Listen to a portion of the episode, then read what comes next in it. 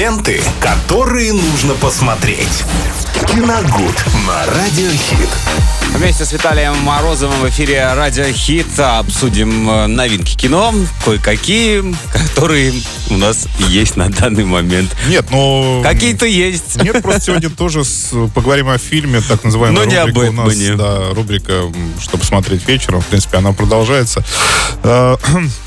Э, И сегодня у нас китайская картина «Тебе одиноко сегодня вечером» она называется. Э, Понимаю, название достаточно сложновато, и э, запомнить его очень сложно, и на слух тоже как-то коробит.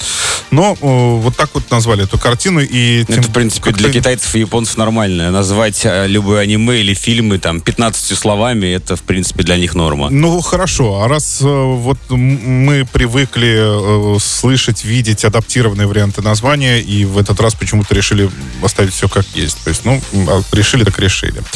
А, Это фильм 2021 года. Снимается там Эдди Пен и Сильвия Чан. А, Рассказывается о В сюжете 97 год мастер по ремонту кондиционеров э, Сюэ Мин случайно насмерть сбивает мужчину на пустынной дороге и скрывается с места преступления. Э, Понятное дело, что его начинает гложить э, чувство вины. Он пытается сдаться полицейским, но в этот момент как раз в участке происходит некий хаос, там что-то произошло, какое-то ЧП, была какая-то то ли массовая драка, то ли что. Ну, в общем, там не до молодого человека. То есть он попытался что-то объяснить, но его никто не слушал. И там м, телефонные звонки, тут надо всех вести арестованных. В общем, да не- ну, было не до него совершенно.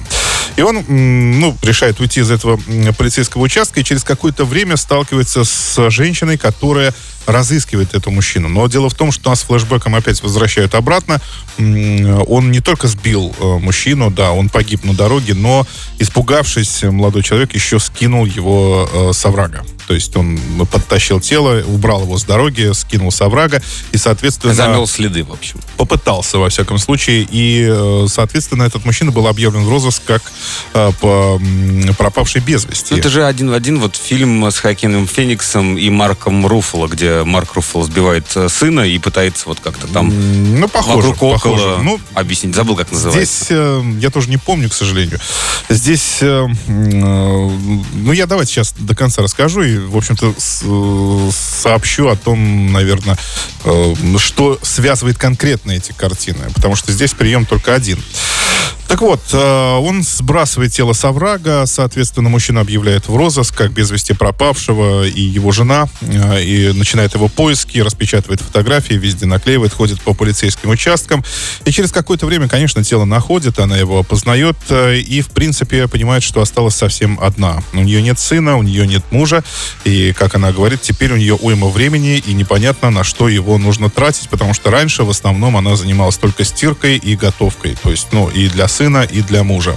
Но это еще не все. Дело в том, что э, молодой человек, э, Сюэмин, когда встретил ее, он случайно ее встретил, увидел просто на объявлении, которое наклеила э, фотографию мужчины, он узнал его, и, соответственно, он решает пойти с- к ней сам, и вроде бы решает признаться в том, что он совершил, да, и попросить прощения, и уже потом, может быть, отправиться в тюрьму, но э, когда он приходит, он мастер по ремонту кондиционеров. А у нее там течь.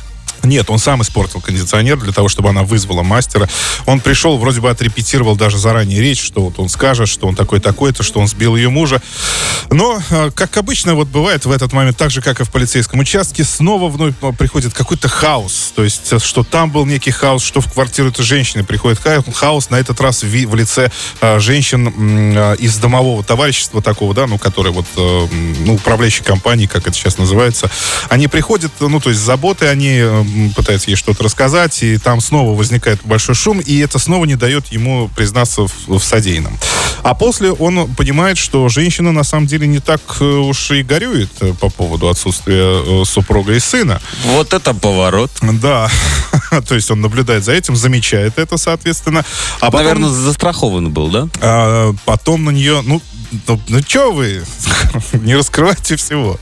Я Не просто смотреть предположил. будет неинтересно. Но дело в том, что на нее нападают коллекторы в какой-то момент. Он ее защищает э, от, от нападения, спасает ее, можно сказать, и между ними за- завязывается дружба. Ну, обыкновенная, то есть дружба, ну, женщина пожилая.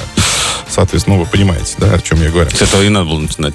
Да, и э, потом, да, потом он он вроде бы хочет признаться, но э, создается такое впечатление, что она э, избавилась э, от, ну, от какого-то камня на душе. Mm. То есть, с облегчением вот, об этом в общем, говорит. почти, почти, да, встретила это известие с облегчением. Чем все закончится, друзья? Ну, посмотрите лучше сами, потому что мне не хочется э, раздавать спойлеры. Не тягомотина? А, нет, ну, не знаю. Захватывает Слушайте, вот, правда. Ну, с тягомотиной давайте не будем. Здесь у каждого вкусы разные. Я вот это все время постоянно слышу и от своих знакомых, когда пытаюсь им что-то советовать посмотреть, и они начинают мне говорить про тягомотину. Ну, о чем вы говорите? Сейчас все, э, во-первых, фильмы по хронометражу меньше двух часов не идут. Но это не в этом даже дело. Этот фильм не идет два часа, он идет гораздо меньше. В, в этом его основной плюс, кстати, потому что это время не сокращенное время не позволяет сюжету топтаться на месте. Он идет очень ровно, очень хорошо, э, соблюдая один и тот же ритм, в принципе.